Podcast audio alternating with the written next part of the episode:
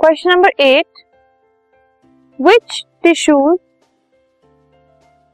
make up the husk of coconut जो coconut की husk होती है मतलब जो बाहर वाला पोर्शन होता है तो कौन से टिश्यूज हैं जो कि कोकोनट की हस्क में प्रेजेंट होते हैं? जिनसे वो बनी होती है। तो स्क्लेरन स्क्लेरेंकाइमा टिश्यूज जो हैं it makes up husk of coconut तो जो कोकोनट की हस्क है, वो स्क्लेरन स्क्लेरेंकाइमा टिश्यूज से बनी होती है। This podcast is brought you by Hubhopper शिक्षा अभियान अगर आपको ये पॉडकास्ट पसंद आया तो प्लीज़ लाइक शेयर और सब्सक्राइब करें और वीडियो क्लासेस के लिए शिक्षा अभियान के यूट्यूब चैनल पर जाएँ।